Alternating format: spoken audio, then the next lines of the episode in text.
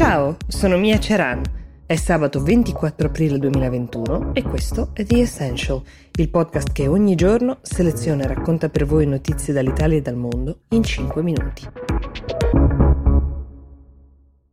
Ci siamo. Abemus PNRR, quel famoso piano nazionale di ripresa e resilienza, 318 pagine che descrivono uh, forse la missione più importante per cui Sergio Mattarella ha uh, dato l'incarico di governo a Mario Draghi. Queste 318 pagine approderanno la settimana prossima in Consiglio dei Ministri e saranno da lì poi spedite a Bruxelles. La deadline è il 30 aprile, quindi i tempi sono piuttosto stretti. Che cosa contiene? Come contiamo sostanzialmente di convincere l'Europa della bontà del nostro piano per ottenere quei famosi 221 miliardi e mezzo. Allora, intanto si parte con quattro grandi riforme che riguardano pubblica amministrazione, giustizia, semplificazione e concorrenza. Poi ci sono degli obiettivi dichiarati, tra questi la modernizzazione del mercato del lavoro e la riforma del fisco anche in chiave ambientale e in questa chiave si estende l'eco bonus, il super bonus del 110% per le ristrutturazioni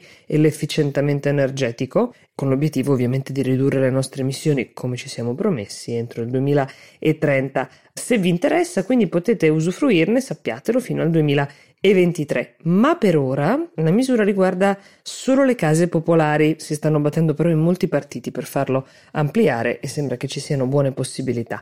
Poi c'è un'altra novità interessante che vi segnalo, cioè l'esame di laurea per alcuni corsi verrà come esame abilitante per le professioni, cioè non dovrete più fare l'esame di Stato una volta presa la laurea per ben 16 corsi diversi, tra questi odontoiatria, psicologia, però anche alcune lauree tecnico-professionali come edilizia e agraria. Sapremo esattamente quali più avanti. Complessivamente il PNRR propone di destinare quasi 32 miliardi, cioè il 19% del totale, una cifra molto importante, alla ricerca e all'istruzione, di cui buona parte dovrebbero essere finalizzati a rafforzare il sistema educativo, le competenze digitali e STEM, STEM è quell'acronimo che sta per materie scientifiche, tecnologiche, ingegneristiche e matematiche, la ricerca e il trasferimento tecnologico e la digitalizzazione.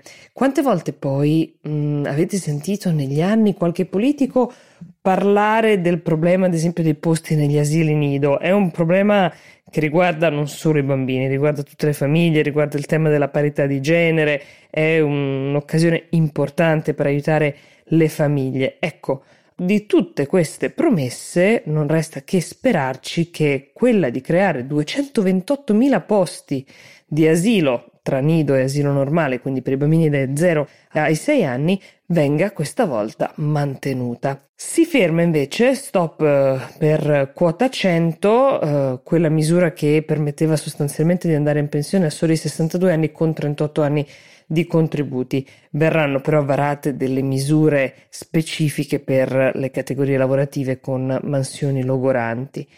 Grandi novità anche sul trasporto ferroviario, 25 miliardi per tagliare le ore di viaggio da nord a sud, ma anche da est a ovest, che è un grande tema, quello dello spostamento da est a ovest e viceversa in Italia. L'alta velocità dovrebbe diventare più sostenibile, un restyling di 48 stazioni ferroviarie. Ci sono ancora tante cose da capire e tante ne capiremo insieme nei prossimi giorni quando avremo un testo definitivo. Bisogna aspettare, come vi dicevo, che questo testo passi al CDM la settimana prossima e poi arrivi in Europa. Abbiamo nuotato in un mare di cadaveri, forse bastano queste parole, quelle dei soccorritori che sono arrivati tardi nella zona del Mediterraneo a largo della Libia dove un gommone di circa 130 persone e un'altra barca che si sta ancora cercando, a bordo della quale c'erano probabilmente 40 persone, si sono ribaltate con tutte le persone in mare senza sopravvissuti. Se non bastassero queste parole, eh, ci sono delle immagini molto eloquenti che girano su internet per farvi capire di che scena sto parlando. Una scena che forse si poteva evitare perché quella gente ha chiesto soccorso 48 ore prima. 48 ore prima suonava il centralino di Alarm Phone che diramava anche una richiesta di soccorso che però è stata scientemente ignorata in primis dalle autorità marittime libiche, nonostante il gommone fosse in una loro area di competenza. Le onde erano alte 6 metri, condizioni meteo pessime, hanno inghiottito queste persone, i cui nomi forse non, non riusciremo neanche a conoscere. Non c'era solo la Libia a sapere però di quell'allarme, anche l'Italia, perché quella richiesta d'aiuto è arrivata anche a Roma, che però ha rimandato la rigirata sostanzialmente alle autorità libiche. Ora, al di là delle competenze territoriali, si pone un tema etico, soprattutto sugli stati europei che decidono di voltarsi dall'altra parte di fronte alla richiesta di aiuto inoltrata ben due giorni prima che queste persone morissero.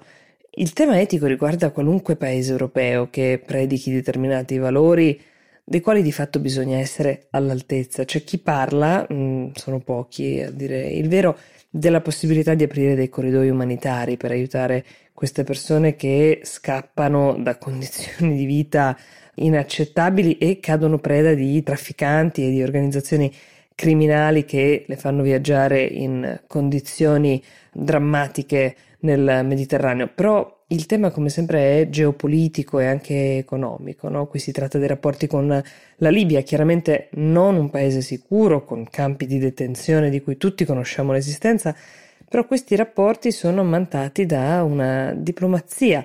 Pensate addirittura che abbiamo sentito Mario Draghi ringraziare la Guardia Costiera libica.